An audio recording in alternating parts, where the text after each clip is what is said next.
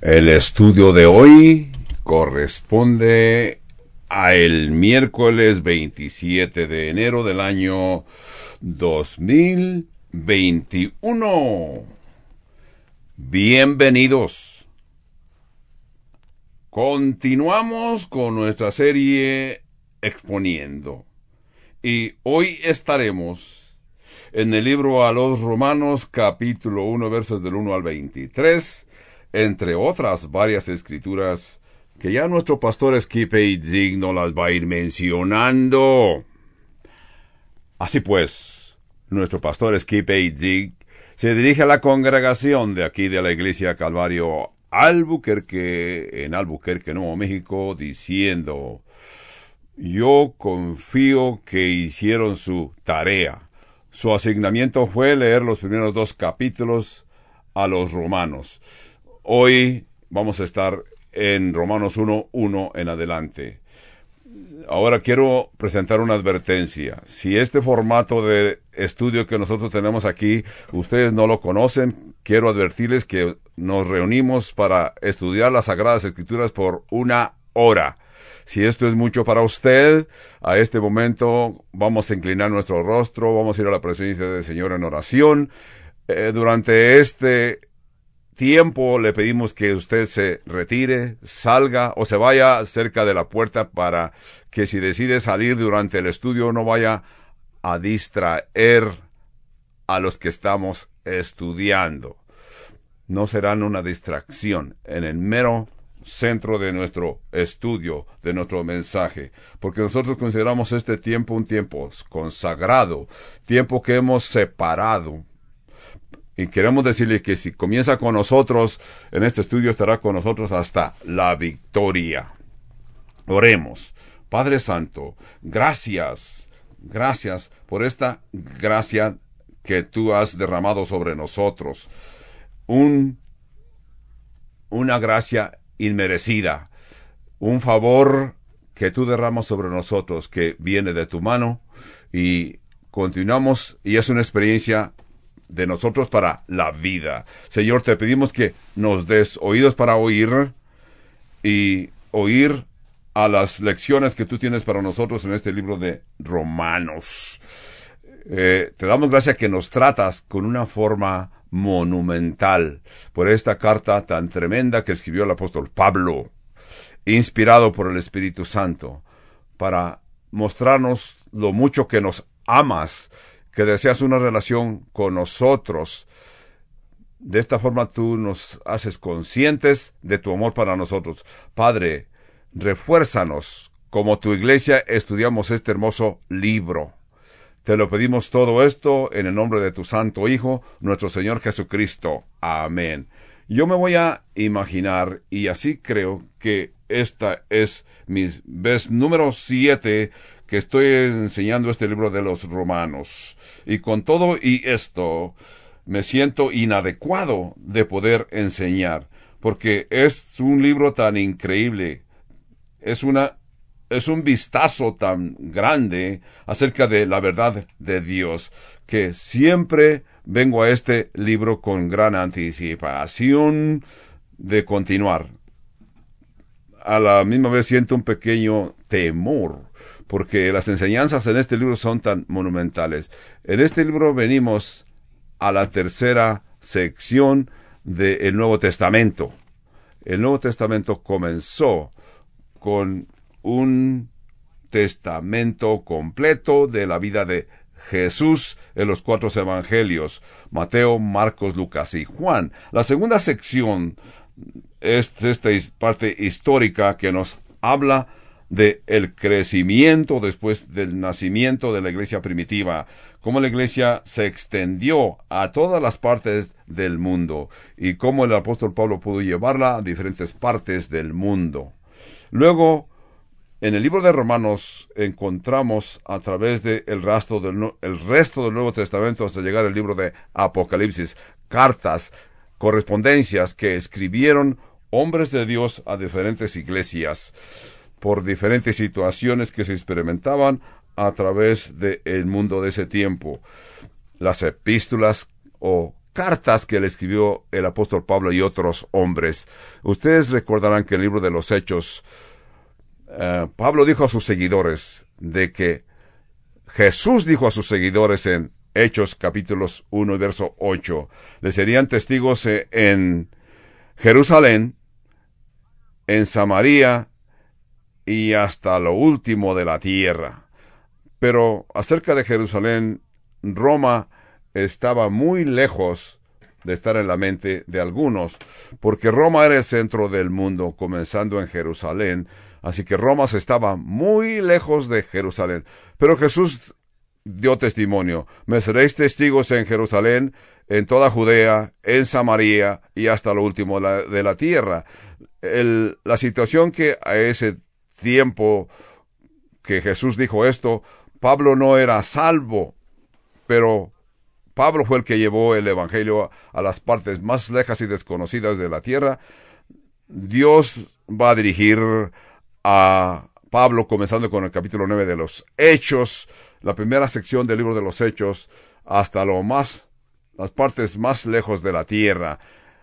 Pablo llevó el Evangelio comenzando desde Jerusalén.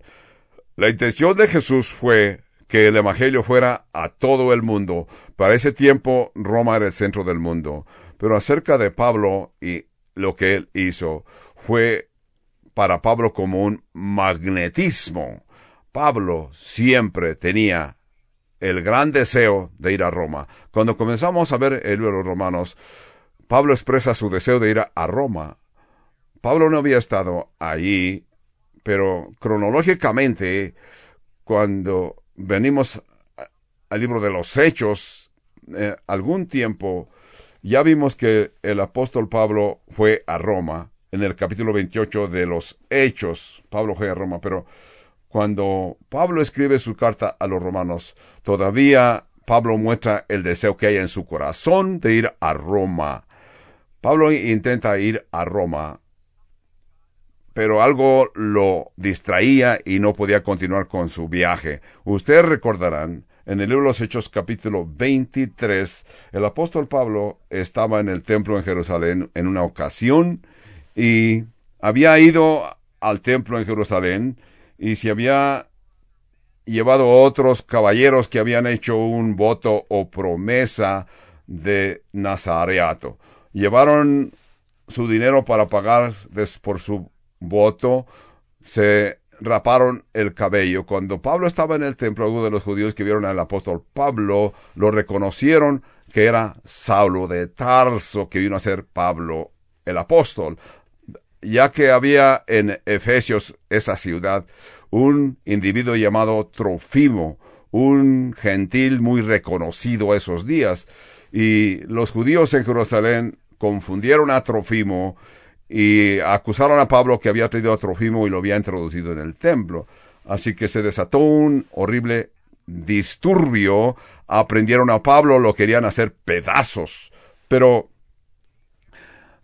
el, el guardia romano Garrison atrapó a Pablo y lo protegió. Pablo se puso de pie, presentó su testimonio y entre varios hermanos judíos, lo que los hizo sentir más incómodos, así que se opusieron contra, mientras que Pablo estaba encarcelado, Dios le habló a Pablo, le dijo, Ten ánimo, Pablo, pues como has testificado de mí en Jerusalén, así es necesario que testifiques también en Roma.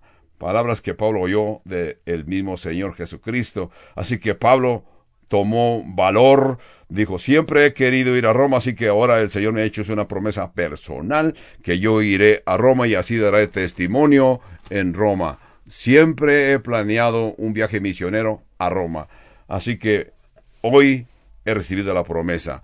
Pablo no pensó cómo iría a Roma.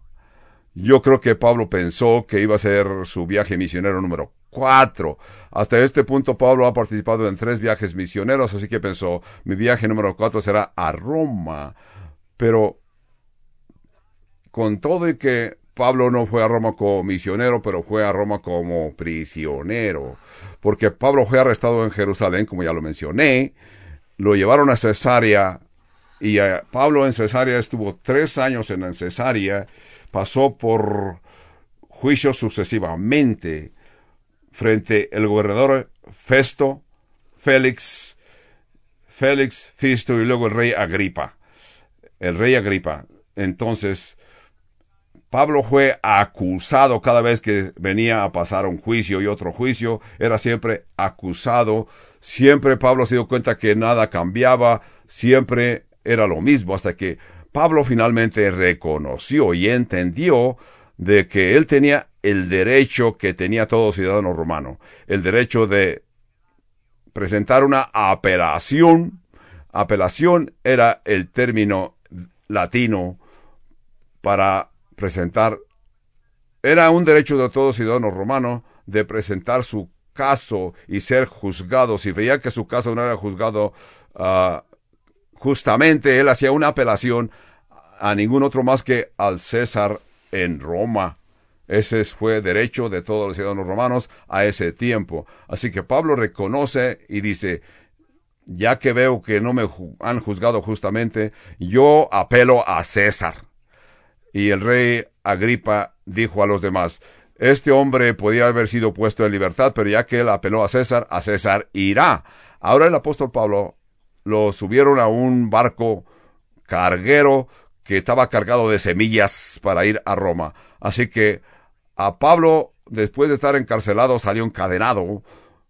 Lo que era hermoso acerca de esto, en lugar de que Pablo haya pedido dinero a las iglesias locales, para pagar su boleto, sino que el gobierno romano pagó su boleto. Esto es hermoso. Pablo irás a Roma y todos los gastos pagados por el gobierno romano. Quedas cubierto. Me voy a asegurar que no solamente irás a Roma, sino que tienes que, no tengas que pedir dinero a las iglesias locales, sino que el gobierno romano te va a llevar a Roma con todo pagado. Yo aquí veo que Dios está interesado en nuestra economía. Quizás Dios te puede presentar un trato. Con todo que tú no vas a esperar, no va a suceder como tú lo esperas. Pablo fue a Roma como prisionero. Pablo llegó a Roma. En este libro vemos que Dios le, cumple su deseo al apóstol Pablo. ¿Qué podemos decir a este libro de Romanos a este tiempo? A este libro romano se le ha llamado el manifiesto de la vida cristiana, el gran manifiesto de la vida cristiana. Son palabras que tenemos que reconocer en este libro. La palabra ley aparece como 78 veces en este libro de los romanos. No solamente se refiere a la ley de Moisés, hay veces se usa como un principio, ley, Pablo va a decir, porque la ley de la vida en Cristo Jesús me ha librado de la ley del pecado. No se refiere a la ley de Moisés, se refiere a el principio de la vida, el principio de la fe. Versos que hablan del principio de la ley. 78 veces aparece la palabra o el término ley en la Biblia. La palabra justicia aparece también en la Biblia 66 veces y la palabra fe aparece en la Biblia 62 veces. Para ver, viendo la repetición de la ley, palabra ley, justicia y fe en este libro, este libro pone estas palabras y nos muestra cómo quedamos justificados en la presencia de Dios por nuestra fe principalmente por la ley de Moisés o el principio de la ley de Moisés. Quedamos justificados frente a Dios por la justicia de nuestra fe, que nuestra fe es una fe justa.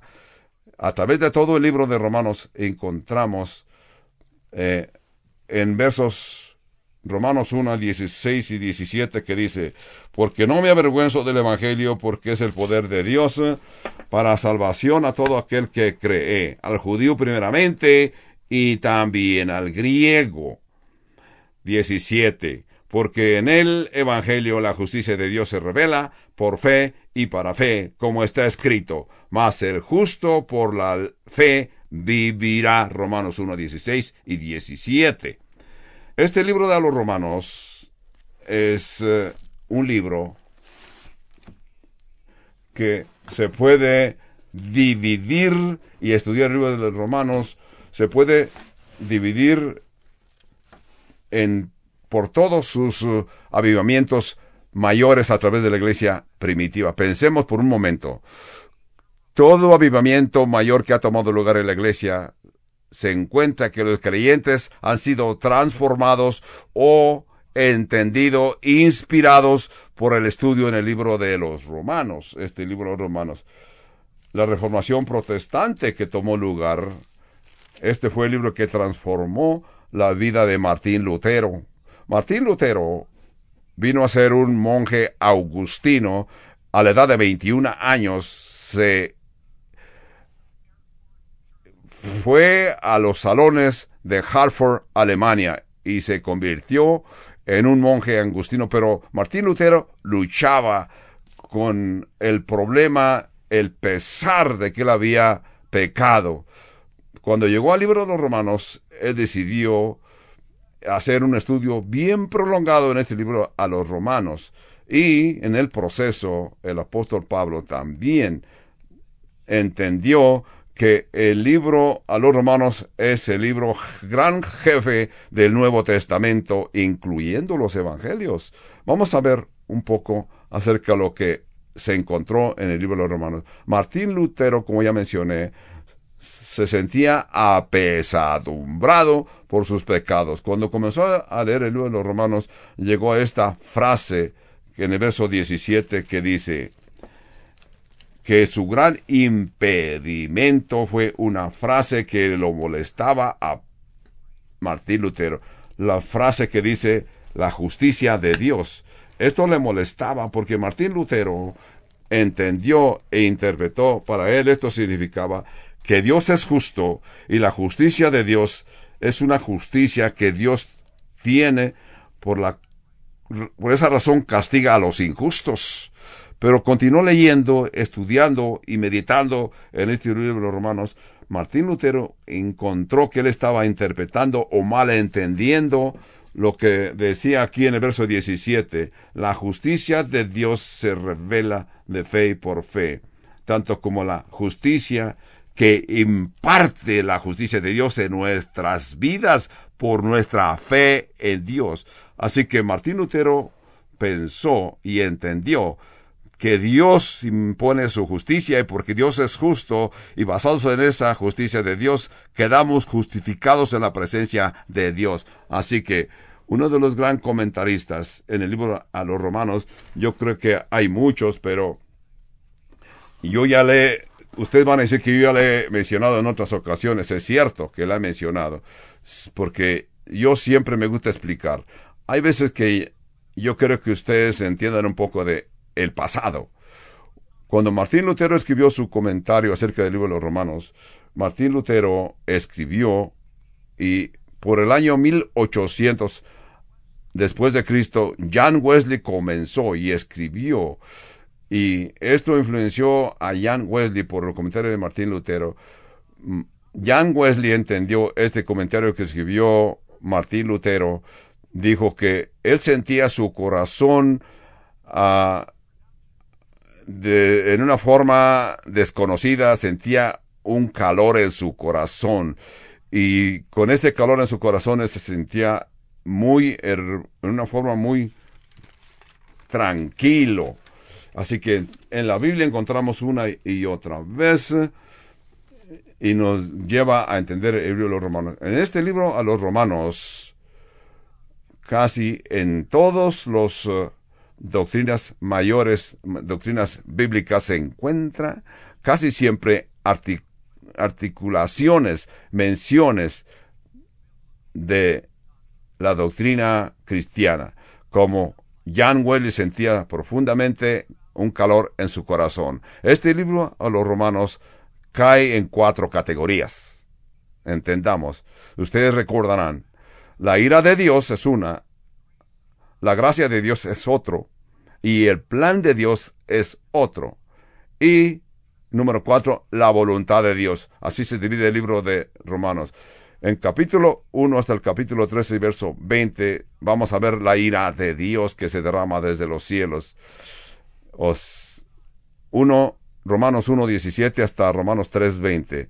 Capítulo 1 hasta capítulo 10, de, de capítulo 13 verso 21 hasta el capítulo 8 verso 31 vemos el plan de Dios y luego sigue la gracia de Dios. Capítulo 3, capítulo 21 hasta capítulo 8, 31. Todo lo que vamos a encontrar aquí, el plan de Dios en una forma profunda bien explicado la gracia y el plan de Dios. Luego pasamos al capítulos 9, 10, 11.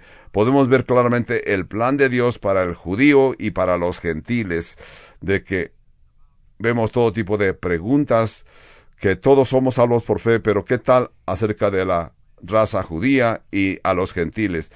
Eso es lo que vamos a ver en capítulos 9, 10, 11. Comenzando en el capítulo 12 hasta el fin del libro, vamos a ver la voluntad de Dios, la vida del creyente.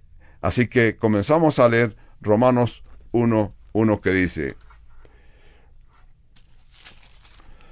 Pablo, siervo de Jesucristo, llamado a ser apóstol, apartado para el Evangelio de Dios. Sí, llamado a ser apóstol, apartado para el Evangelio de Dios. Entonces, esas cartas en esos tiempos antiguos, las cartas cuando se escribían siempre ponían el nombre del autor primero, como vemos aquí en Romanos 1.1. El primer, la primera palabra es el nombre del apóstol, aunque nosotros en nuestra cultura occidental, en nuestros tiempos, es al revés. Firmamos, supuestamente firmamos la carta y ponemos nuestro nombre al fin de la carta.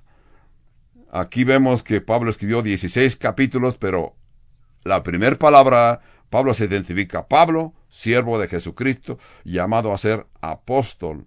Así que vemos este enorme rollo que se llama el libro de los romanos y no hay duda quién escribió este rollo. No tenemos que ir hasta el fin de la carta para entender quién escribió esta carta, sino que Pablo se identifica yo creo que es más útil cuando comienzas a escribir la carta a alguien, primero poner tu nombre para que la persona que continúe leyendo tu carta sepa a quién se refiere. Así que en esta carta aquí, en ese tiempo, los romanos siempre el autor se identificaba. Pablo escribió esta carta. Pablo escribió otras cartas en el Nuevo Testamento. La palabra Pablo, el nombre de Pablo, quiere decir algo pequeño algo chico o el menor. Naturalmente, que su nombre hebreo de Pablo era Saulo, y el Saulo quiere decir pregunta a Dios. Pablo fue llamado Saulo como el primer rey de Israel, Saulo, que fue el primer rey de Israel.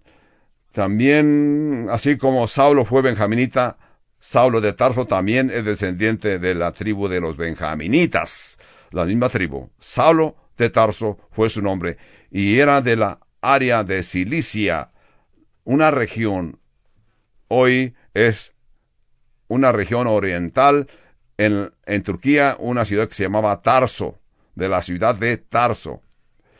El nombre Saulo, vamos a pensar, el nombre Pablo, como ya lo mencioné, decía el menor. No sabemos exactamente por qué se le llamó Pablo, ¿verdad? Pero ese fue su nombre gentil, Saulo. Como ya les he mencionado en, en, otros estudios de que las gentes ponían el nombre a sus niños de acuerdo a las circunstancias, cuando veían que el niño era muy chiquito,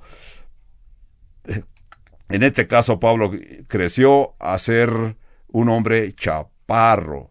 La única descripción que encontramos e información que tenemos acerca de cómo se veía el apóstol Pablo Vamos a ver. Ahora veremos que como un comentarista describe al apóstol Pablo, porque no encontramos más uh, escrituras que describan cómo se veía el apóstol Pablo. Solamente encontramos una escritura que no sabemos ni quién la escribió, que dice que Pablo era chaparro, jorobado, nariz de gancho, estaba perdiendo su cabello en la parte de frente de su cabeza, sus cejas estaban unidas, lo que se le llama una persona cejudo. Ese reporte describe al apóstol Pablo físicamente y tenía sus piernas chuecas. A lo mejor es verdad, a lo mejor no. Pero es interesante si es cómo se veía el apóstol Pablo, porque recordamos que Pablo está pensando, cuando ustedes me ven mis cartas, no se imaginan cómo me veo, y cuando me ven, no pueden entender lo que sale de mi boca. Eh, cuando él se expresa, cuando Pablo se expresaba, se presenta como, aquí en el capítulo 1, y amado, dice, Pablo, siervo de Jesucristo y llamado a ser apóstol apartado para el Evangelio de Dios. Ese es como Pablo se presenta. Así que Pablo se da el término de y título de apóstol. También dice separado o apartado para el Evangelio de Dios. Esto es hermoso. Cuando Pablo fue salvo era un fariseo. Él dice en el libro, en otras cartas, da testimonio que él era fariseo, hebreo de hebreo, acerca de la ley fariseo.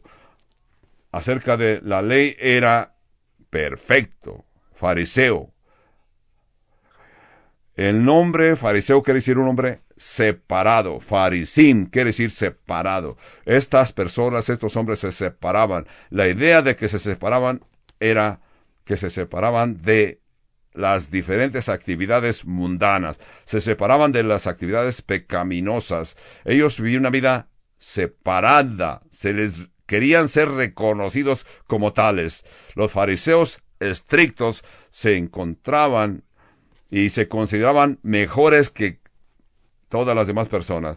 Cuando estos devotos fariseos caminaban por las calles, y veían que venían gentes gentiles en su camino, estos fariseos recogían su capa, se envolvían en su capa y continuaban caminando como dando a entender, no quiero que te me acerques porque no quiero que tus, uh, tus gérmenes o tus microbios me vayan a contaminar. Así se comportaban estos fariseos en los días del Señor Jesús y del día del apóstol Pablo. Por eso es que Pablo aquí está diciendo que él es separado, no es separado para ser fariseo, es separado para apartado para el evangelio de Dios. Hay diferencia. Así que Pablo escribió en forma negativa para que entendamos lo positivo. Los fariseos decían, yo no hago esto, no hago aquello, no hago lo otro. Entonces, ¿qué hacían estos fariseos? ¿Qué es lo que hacían estos fariseos? De, ¿Para qué estás separado o por qué te consideras separado? Yo creo que es posible tener una alma salva, pero una vida perdida, descarriada. Tu alma es salva, vas al cielo, pero no haces nada en tu vida como separado. ¿Para qué has sido separado? ¿Para qué propósito has sido separado? ¿Y por qué te separó Dios? Tú puedes decir, yo soy separado para el Evangelio. Yo me quiero asegurar que estas hermosas nuevas que he aprendido las puedo compartir con otros. Estas promesas, como dice en el verso 2, que había prometido antes por sus profetas a las en las santas escrituras. El profeta Jeremías Jeremías 37, 39, 7 dice, 39, 7. Haré un pacto nuevo, no como el pacto antiguo. Eso es lo que vemos en las Sagradas Escrituras. El profeta Isaías predijo la venida de Cristo en Isaías 53. Predijo los sacrificios de Jesús en la cruz, al pie de la letra, acerca de su Hijo. En verso 3 de Romanos 1.3 acerca de su Hijo nuestro Señor Jesucristo, que era del linaje de David, según la carne. Dios principia prometiendo el Mesías definitivamente, sin equívoco, cuando nació el rey David y comenzó a crecer, Dios hizo un pacto con el rey David. Dios le pareció al rey David y le dio su promesa. Dios le dijo al rey David que tendría un pacto eterno en la vida del rey David. Sé que un día el rey David estaba en su palacio, contento, tranquilo en Jerusalén. Segunda de Reyes se está está meditando, que lo tiene todo, está contento, satisfecho, posiblemente tiene una televisión muy grande, tiene números de camellos en sus garajes, tiene números de burros, asnos, y el rey David está meditando y ve en su derredor y se da cuenta que ve la tienda del tabernáculo donde estaba el arca del pacto, ya que se la habían llevado de la casa de Obed el Edumeo, y allí estaba el tabernáculo en aquella tienda. El rey David se comienza a meditar y dice, yo aquí estoy en este hermoso palacio, lo tengo todo, tengo siervos, camellos, y el Señor está en esa tienda. Cuando el profeta Natán vino al rey David, le dice el rey David, ah, mira que yo he tenido una idea en mi corazón de que yo estoy en un palacio y la tienda del Señor, el Señor vive en una tienda, le voy a edificar al Señor un palacio, le voy a edificar casa. El profeta Natán le contesta, David, qué hermosa idea, haz lo que tengas en tu corazón. Entonces, eh, en aquella misma noche, el Señor despertó al profeta Natán de estar dormido y le dijo, Natán, hablaste fuera de orden, no fuiste racional cuando hablaste con David. Yo no te dije que le digas al rey David que me construya casa, aún más. Yo no espero que el rey David me construya templo porque el rey David es guerrero, ha derramado sangre, es hombre de guerra.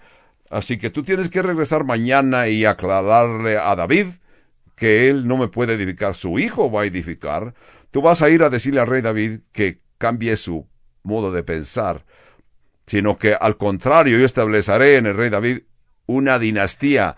Los hijos descendientes de él son los que van a edificar casa, pero en el rey David voy a edificar un reinado, un reino eterno que será para siempre. Es lo que le vas a decir. Al día siguiente el profeta fue a David y dice, perdóname David, de que te dije que hiciera todo lo que sientes en tu corazón, pero Dios me ha hablado esta noche, me dice que tú eres un hombre de guerra, has derramado sangre, pero no te preocupes, Dios me ha dicho que Dios va a edificar en ti una descendencia, un... Y en este pacto que Dios ha hecho contigo, vemos la idea de que Dios promesa, Dios promete y Pablo la menciona varias veces, aún se menciona en el Antiguo Testamento a través del rey David, para cuando venimos al libro de Isaías y en esto se explica con en detalle de que el Mesías va a venir, va a venir una persona, van a ser un hombre para cumplir la promesa que Dios le hizo al rey David. Como dice Isaías 9, 6. Porque un niño nos es nacido, hijo nos es dado, y el principado sobre su hombro, y se llamará su nombre admirable, consejero, Dios fuerte, Padre eterno, príncipe de paz.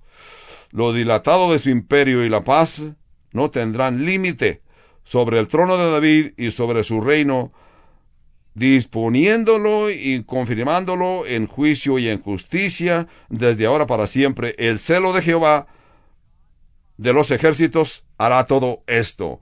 Aquí está la profecía de que un descendiente del rey David será rey para siempre. Es la promesa que Dios le hizo al rey David en ese pacto que Dios hizo con el rey David. Entonces, acerca de su Hijo Jesucristo, que dice aquí acerca de su Hijo nuestro Señor Jesucristo, que era del linaje de David, según la carne, cuatro, que fue declarado Hijo de Dios con poder, según el Espíritu de Santidad, por la resurrección de entre los muertos, cinco, y por quien recibimos la gracia y el apostolado para la obediencia de la fe, en todas las naciones, por amor de su nombre, seis. Esto quiere decir, el apóstol quiere decir que Dios enviará. El apóstol Jesús será enviado con una tarea, con un programa para establecer un reinado. en que reinará sobre todas las naciones. 6. Entre los cuales estáis también vosotros llamados a ser de Jesucristo. 7. A todos los que estáis en Roma, amados de Dios, llamados a ser santos, gracia y paz a todos vosotros de Dios nuestro Padre y del Señor Jesucristo. Llamados a ser santos. Veamos cómo dice aquí en el verso 7. A todos los que estáis en Roma, amados de Dios, llamados a ser santos, llamados a ser santos. Notemos que aquí dice que somos llamados a ser santos. Esto especialmente algunos de nosotros no nos conocemos, no podemos reconocernos como santos. Principalmente depende en qué enseñanzas religiosas crecimos.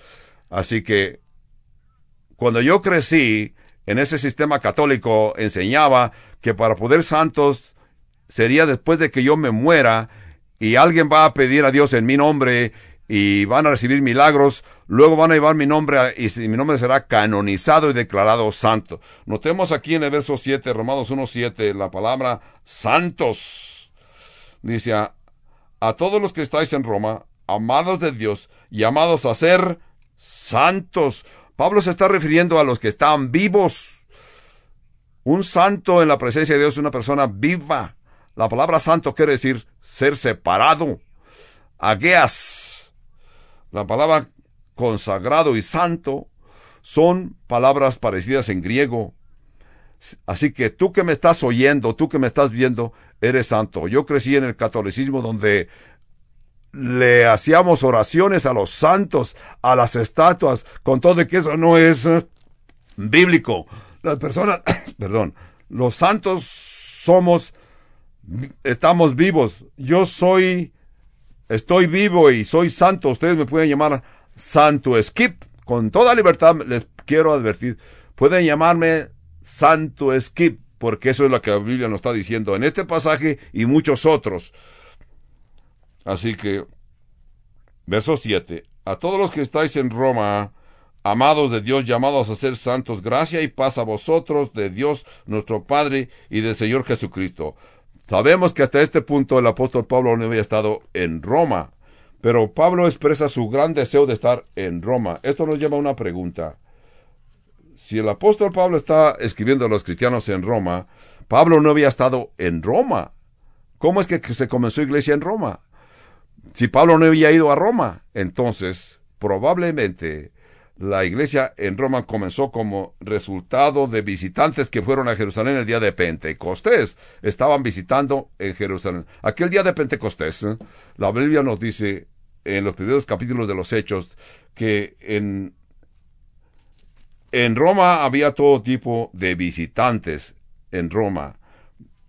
Dice que esos visitantes en Roma eran partos, medos, elamitas y los habitantes en Mesopotamia en Judea, en Capadocia, en Ponto, en Asia, en Frigilia, Parfilia, Egipto, en regiones de África más allá de Sirene, y romanos, Hechos 2.10, y romanos que residen aquí. Otros estaban visitando en Jerusalén, regresaron a Roma y así comenzó la iglesia en Roma. Y esa iglesia en Roma creció, dio frutos Así que Pablo está ansioso de poder ver esos frutos y ayudar. Romanos 1, 8 dice, Primeramente doy gracias a mi Dios mediante Jesucristo por respeto a todos vosotros, con respeto a todos vosotros, de que nuestra fe se ha divulgado por todo el mundo. Porque testigo me es Dios, a quien sirvo en mi espíritu y en el Evangelio de su Hijo, de que sin cesar hago mención de vosotros siempre en mis oraciones. 10. Rogando, pues, de que en alguna manera tenga al fin, por la voluntad de Dios, un próspero viaje para ir a vosotros. 11. Porque deseo veros para comunicaros algún don espiritual al fin de que seáis afirmados. Regresamos a Romanos 1, 8, para ver cómo Pablo se expresa. Notemos cómo Pablo comienza a identificarse en el verso 8. Primeramente, dice aquí, primeramente doy gracias a mi Dios mediante Jesucristo. Qué hermosa introducción del apóstol. Pero a veces es vergonzoso que algunos de nosotros cuando pensamos en la oración, cuando estamos en problemas es cuando pensamos en ir a Dios. Cuando las cosas se ponen de mal en peor es cuando piensas ir a la presencia del Señor en oración. Pero yo creo que lo primero que debemos hacer es agradecer a Dios. Y luego vas a la presencia de Dios en oración. Cuando necesitas la intervención de Dios cuando clamas. Pero aquí estamos diciendo que primeramente doy gracias por a mi Dios mediante Jesucristo con respecto a todos vosotros. Pero a nosotros se nos olvida. Y es algo que debemos siempre de recordar con toda libertad. Dale gracias a Dios. Salmo 103 y verso 1 dice, Bendice alma mía a Jehová, y bendiga todo mi ser tu santo nombre. Dice alma mía a Jehová, y no olvides ninguno de sus beneficios. Él es quien perdona todas tus iniquidades el que sana todas tus dolencias, el que rescata del hoyo tu vida, el que corona de favores tus misericordias, el que sacía de bien tu boca, de modo que te rejuvenezcas como el águila. Salmo 103, versos 1 al 5. Esto dice aquí que es como debes de ir a la presencia de Dios con un corazón agradecido. Pablo está presentando un corazón agradecido como el salmista en Salmo 103. Pero algunas personas cuando van a la presencia de Dios en oración, hay se sientes muy, mucho mejor con quejarte en la presencia de Dios. Y si alguien lo nota y te llama la atención, dice, esa es mi naturaleza. Yo te quiero decir que el, una persona quejumbrosa no está practicando un don de Dios. Dios no pone el don de quejarte el quejarte no es algo espiritual, sino que cuando te quejas, Dios te deja que te quejas. En lugar de quejarte con Dios, debes estar agradecido con Dios. Tenemos que entender, esto es algo que se aprende a hacer como cristiano. Pablo dice, dice, yo he aprendido en toda situación y en todo estado en que me encuentre, he aprendido a estar contento. Esto, estar contento se aprende. Eh, eh, te llenas de contentamiento. recuerdo la historia de un niño que construyó un barquito de madera y papel y pegamento. Pasó días, horas y horas construyendo aquel barquito de madera y papel hasta que un día llevó su barquito a la a la lagunita que estaba cerca de la casa y el barquito comenzó a caminar muy bien, muy hermoso. El niño se sintió contento de que su barquito estaba navegando, pero repentinamente vino un fuerte viento y el barquito se volteó y se hundió. Entonces aquel niño se quedó eh, triste, brotándose sus manos. En lugar de quejarse acerca de que aquel viento se sintió satisfecho y dijo con mucha alegría, Qué hermoso aire para poder salir a volar el papalote. Esta es una hermosa forma de ver nuestra vida. Si el viento te hizo que tu barco se hundiera, puedes pensar qué hermoso día para ir a volar el papalote. Así Pablo se ve contento y hace todas sus peticiones. Pablo dice en Romanos 1.11, dice, porque deseo veros para comunicaros algún don espiritual, a fin de que seáis confirmados. Veamos como Pablo está diciendo que siente deseo de servirles. 12. Esto es para ser mutuamente confortados por la fe que nos es común entre vosotros y a mí. El apóstol Pablo, el gran apóstol, nunca le decía a su audiencia de veras que se sintieran tristes no quería que se sintieran tristes, sino que Pablo trataba de animar siempre a los que lo escuchaban, incluyéndonos a nosotros este día. Así que Pablo está escribiendo esta carta para animarlos. Hay algo más cuando envías carta o mandas textos electrónicos, textos electrónicos solamente puedes expresar cierto punto. Eventualmente tú tienes ese hermoso deseo de ver a esa persona que le escribiste tus cartas, lo quieres ver cara a cara, expresar tus y ver sus rostros. Cuando yo tenía mi novia en aquellos años por los años 1970, mi novia leña con la cual me casé, yo vivía en California, ella vivía en las islas de Hawái y en esos días era muy caro el enviar eh, llamadas telefónicas. Era algo muy caro para nosotros los jovencitos, así que utilizábamos el sistema de cartas, escribíamos cartas los unos a los otros. Todavía guardo algunas de esas cartas y a veces las puedo leer para recordar aquella correspondencia. Así que yo ahora reconozco por esas cartas, cómo las escribí, cómo me expresaba, yo me sentía insatisfecho al escribir, sin poder ver el rostro de mi novia. Claro que estábamos en diferentes estados, teníamos que usar cartas para expresar nuestros deseos de estar juntos. Así también Pablo, cuando escribe a los romanos, Romanos 1.3, dice, perdón, pero no quiero, hermanos, que ignoréis que muchas veces me he propuesto ir a vosotros para, pero hasta ahora he sido estorbado para tener también entre vosotros algún fruto entre los demás gentiles. 14. A griegos y a no griegos, a sabios y a no sabios, soy deudor.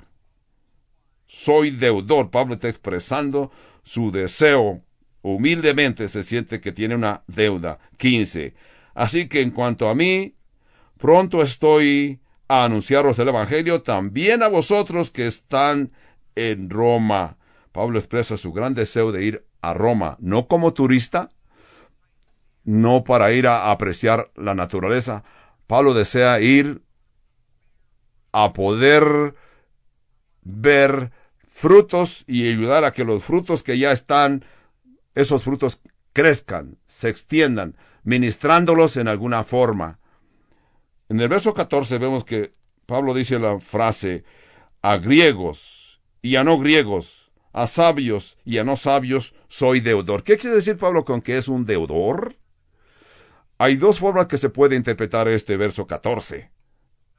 En primer lugar, cuando tú pides dinero prestado de alguien, estás en deuda con esa persona. Le tienes que pagar ese dinero que esta persona te prestó.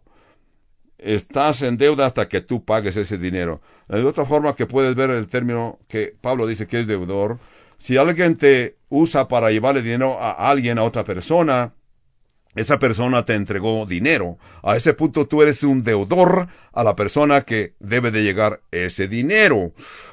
La otra persona te confió ese dinero para que tú se lo lleves a su amigo supuestamente o familiar.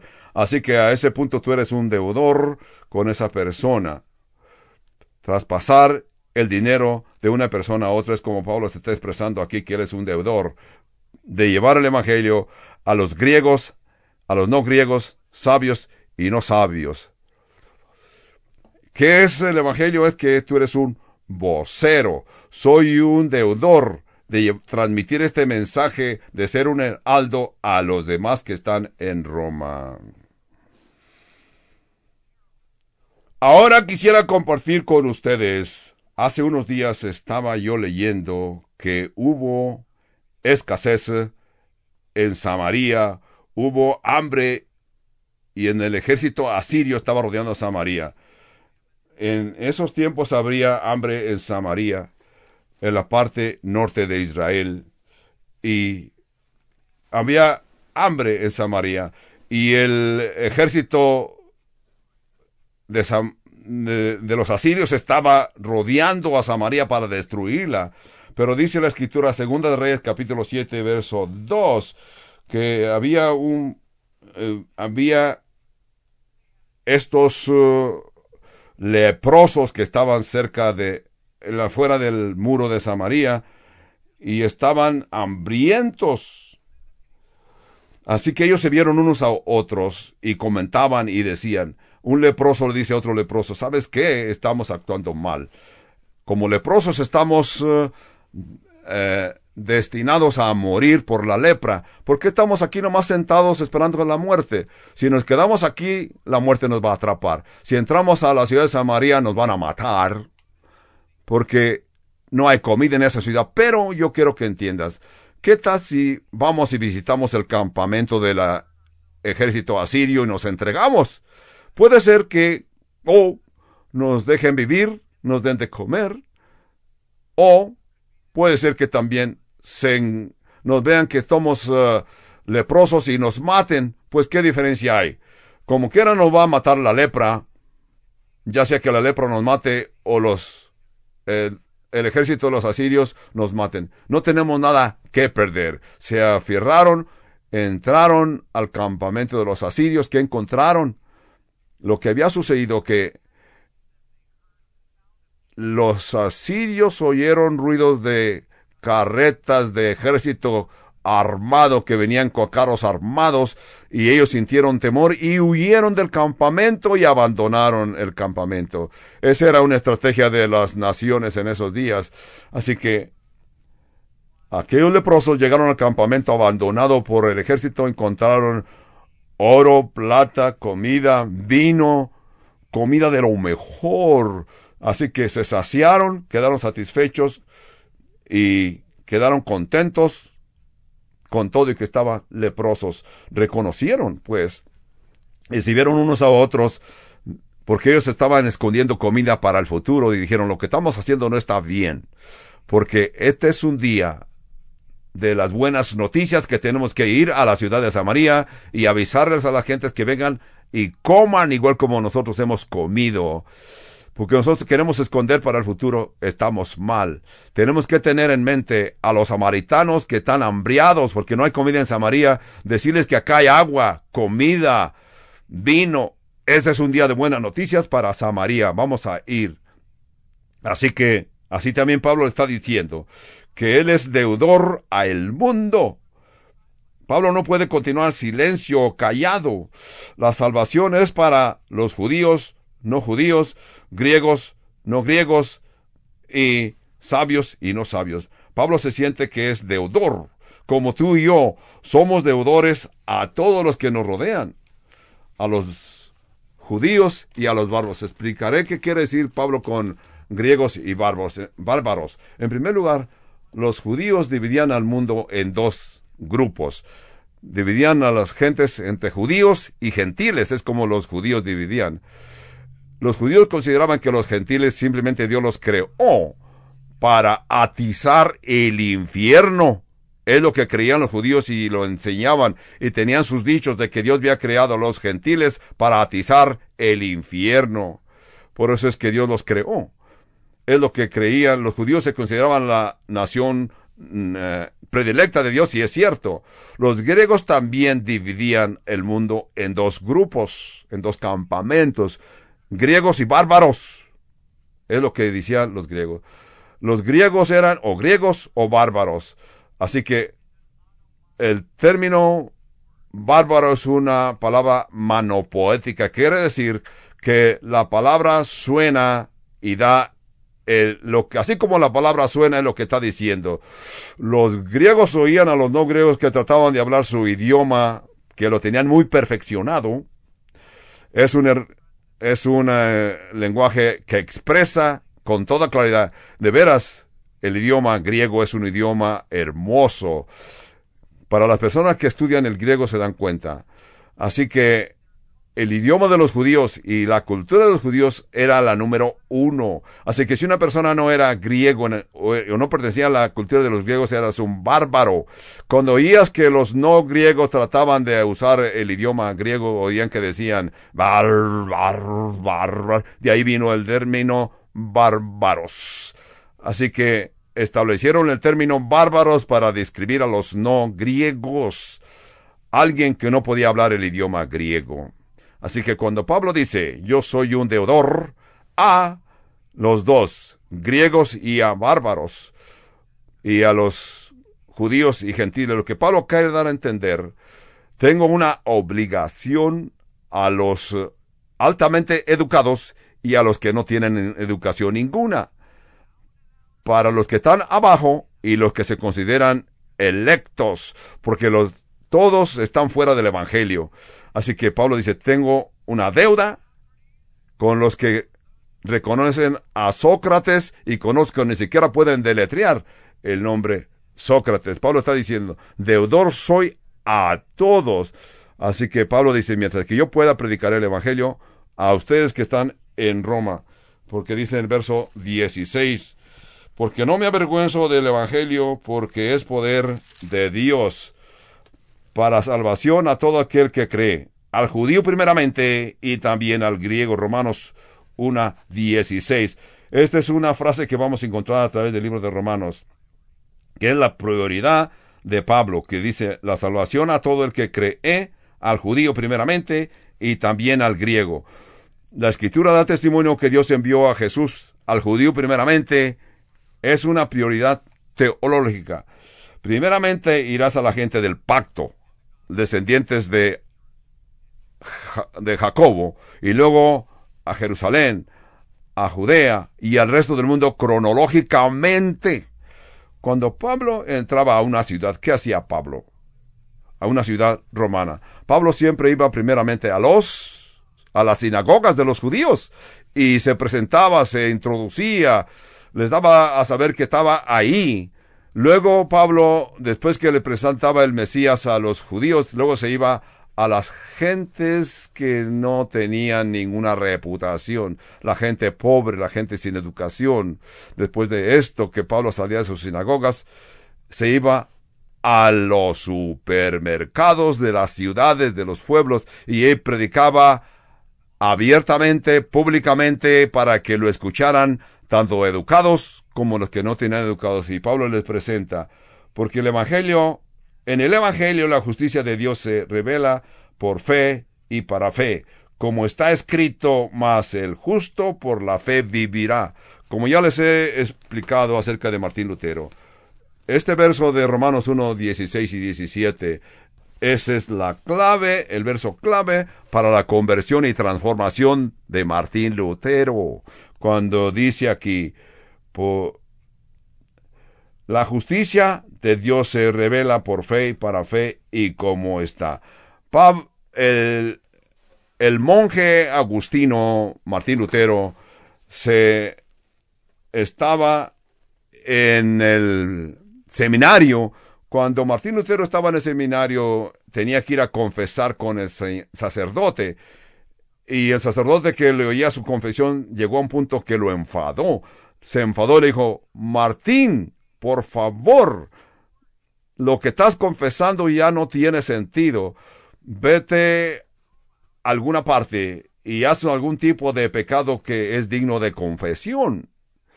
En lugar de traerme siempre estas eh, cosas insignificantes que no tienen sentido ni tampoco son pecado.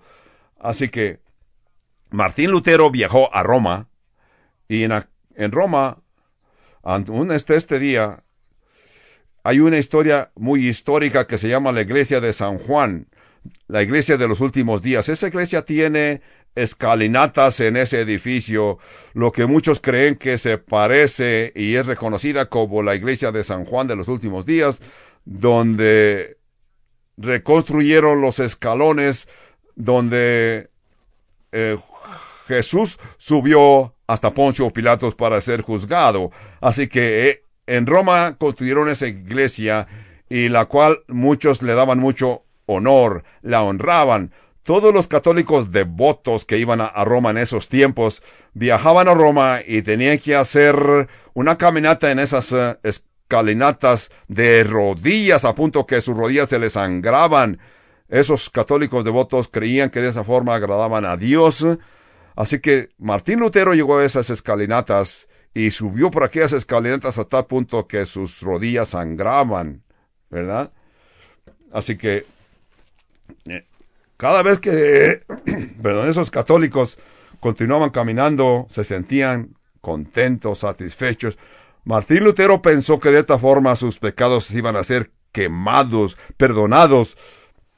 Mientras que estaba caminando por aquella escalinata, Martín Lutero está, está pensando en el libro de los Romanos capítulo 1 versos 16 17, donde expresa claramente, porque en el Evangelio la justicia de Dios se revela por fe y para fe, como está escrito, mas el justo por la fe vivirá. Y así en este verso surgió la reformación protestante. La salvación es gratis, no tienes que hacer nada, simplemente acéptala. No es algo que podemos ganar, no es algo que podemos comprar. La salvación está disponible a todo el que la entienda y la acepte. Así comenzó la reformación protestante, comenzando en Martín Lutero. En Romanos 1.18 vemos que hay un pequeño cambio, notemos que dice aquí, porque la ira de Dios Ahí que comienza la segunda sección del libro a los romanos. Porque la ira de Dios se revela desde el cielo contra toda impiedad e injusticia de los hombres que detienen con injusticia la verdad. 19. Porque lo que de Dios se conoce les es manifiesto, pues Dios se, lo ha, se los ha manifestado. Hasta este punto, el libro de los Romanos está lleno con bendiciones, promesas hasta este punto, pero eso es el Evangelio, las buenas nuevas de Jesucristo, la justicia de Dios. Aleluya, gloria a Dios, qué hermoso ha sido hasta Romanos 1 a 17. Hasta ahora vemos un movimiento en el verso 18. Romanos 1, 18 hasta Romanos 3, 20, vemos que se repite la frase una y otra vez, que todos estamos bajo la condenación de Dios, estamos bajo la ira de Dios. ¿Por qué? Pablo no es que nos ibas a hablar de las buenas noticias, ahora nos estás hablando de que estamos bajo condenación. Pablo, ¿qué sucede? ¿Qué te sucede, Pablo? Pablo está diciendo, nunca reconocerás las buenas noticias y no primero reconoces las malas noticias. Las malas noticias es lo que hace que lo bueno se vea bueno, atractivo. Las malas noticias, todo el mundo, judíos y no judíos, están bajo la ira de Dios, bajo la justicia de Dios. Y la ira de Dios está sobre todos, al menos que reconozcas que la gracia de Dios es esto es invisible detrás de la justicia de Dios. Así que la justicia de Dios más tarde nos va a mostrar y vamos a entender. Así que, con todo que el tema es la justicia de Dios, de un Dios invisible, eh, nos está diciendo que esta injusticia de Dios entre la humanidad es que confiemos en la justicia, de que Dios es justo. Dios es justo, Dios imparte esa justicia sobre nosotros. Por eso eso es lo que nos salva, considerarnos que la justicia de Dios nos limpia. ¿Cuántas veces has oído que algunas gentes dicen, el Dios del Antiguo Testamento fue un Dios muy fuerte, un Dios muy sin amor, pero el Dios del Nuevo Testamento es un Dios de amor, es lo que muchos dicen. El Dios del Antiguo Testamento era un Dios brusco, un Dios que cobra al que cae en pecado. Pero el Nuevo Testamento, incluyendo este libro de los Romanos, con todo el que se ve la justicia de Dios, la justicia de Dios se revela en el libro de Romanos porque lo que se conoce de Dios les es manifiesto. Ah, explicaremos esto, Romanos 1, 18a. Porque la ira de Dios se revela desde el cielo contra toda impiedad e inmundicia de los hombres que, que detienen con injusticia la verdad. Porque lo que de Dios se conoce les es manifiesto, pues Dios se los manifestó, porque las cosas invisibles de Él, su eterno poder y deidad, se hace claramente visibles desde la creación del mundo, siendo entendido por medio de las cosas hechas, de modo de que no les es excusa, pues habiendo conocido a Dios, no le glorificaron como a Dios ni le dieron gracias, sino que se envanecieron en su razonamiento y su necio corazón fue entenebrecido, profesando ser sabios, se hicieron necios y cambiaron la gloria de Dios incorruptible en semejanza de, imagen de hombre corruptible, a través como las aves cuadrúpelas y de reptiles. Este es eh, lo que el libro de Romanos nos va a estar aclarando. El libro de Romanos nos está diciendo de que Dios es un Dios invisible y que nadie lo puede conocer. Pero Dios se ha hecho visible, dice aquí, y para nosotros lo reconocemos. Dios está dando prueba de que Dios de la creación, Dios nos ha permitido y lo podemos ver en su creación.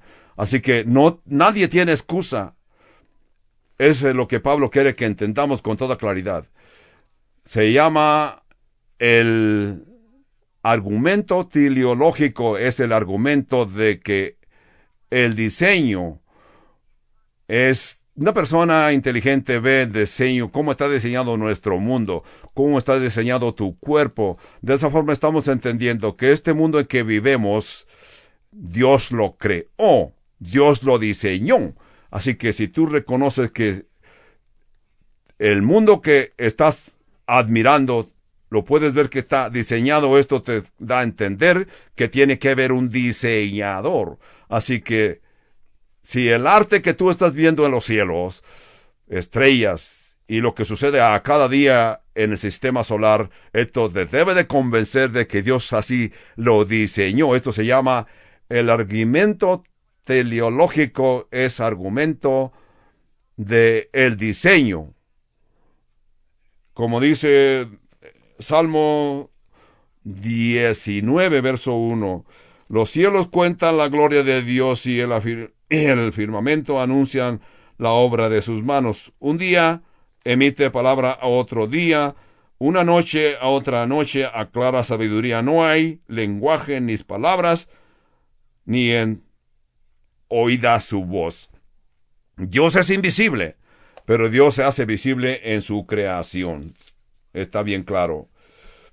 Vemos en Romanos una 23 que dice, Cambiaron pues la gloria de Dios incorruptible en semejanza de imagen de hombre corruptible, de aves, de cuadrúpedos y de reptiles. Así que muchos de ustedes están reconocidos con Johann Kaplan. A Johann Kaplan se le reconoce de que fue el padre de la astronomía moderna. Este astrónomo dice que Dios está enojado. Quiero que entiendan, un astrónomo no convertido que no reconoce a Dios da testimonio de que el no reconocer un diseñador tienes que estar loco porque si tú puedes ver el universo, el sistema, cómo funciona el universo, te das cuenta que el universo está bien establecido. Entonces, si no reconoces que tiene que haber un diseñador, te vas a comportar como un idiota. Pablo nos está diciendo, y David lo escribió en el Salmo 19. Pablo está diciendo que nuestro mundo llegará a un punto de, deterioración. Tenemos que reconocer. Y en, si una persona cree que él puede hacer algo para conservar nuestro planeta, que te vaya bien. Siempre es hermoso, mejor reconocer de que Dios es el que está en autoridad, está en control. De verdad yo pensaba que hoy iba a pasar dos capítulos del libro de Romanos, pero ya que el tiempo se nos agota, continuaremos en el estudio próximo, en Romanos 1.23 en adelante. Hasta aquí llegamos hoy, Romanos 1.23 y así continuaremos próxima semana. Padre Santo, gracias por el Evangelio que son buenas nuevas. Sí, Padre Santo.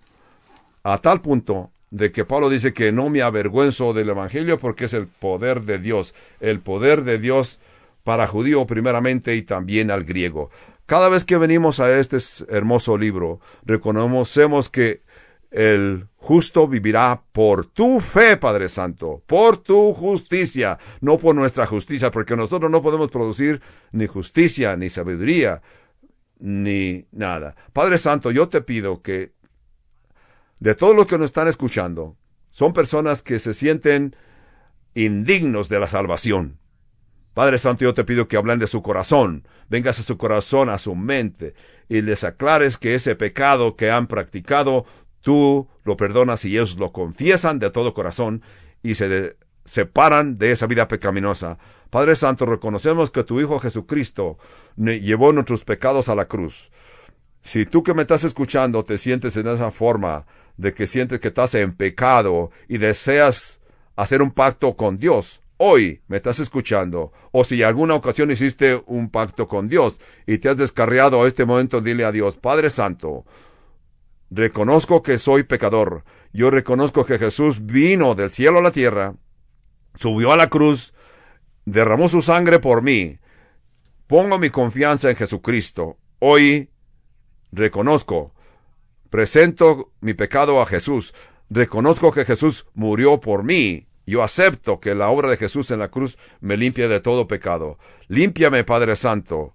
Yo quiero venir a Jesús y hacerlo mi Señor y mi Salvador. Me separo de mi vida pecaminosa. Vengo a Jesús y lo acepto como mi Señor y Salvador. Señor, cúbreme, ilumíname, derrama tu Espíritu Santo sobre mí para que yo pueda sentir tu perdón. En el nombre de Cristo Jesús. Amén, amén y amén. Así, hermano, si usted nos está escuchando a distancia de la iglesia Calvario en Albuquerque, desea comunicarse con nosotros, tenemos un número telefónico gratis sin costo alguno para usted. Llámenos al número 1 800 922 1888 y si usted desea comunicarse por correspondencia, envíe sus cartas y tarjetas postales al P.O. Box 95707 Albuquerque, Nuevo México, con su número postal 87109. Que el Señor me los bendiga ricamente. El estudio de hoy corresponde a el miércoles 27 de enero del año 2021.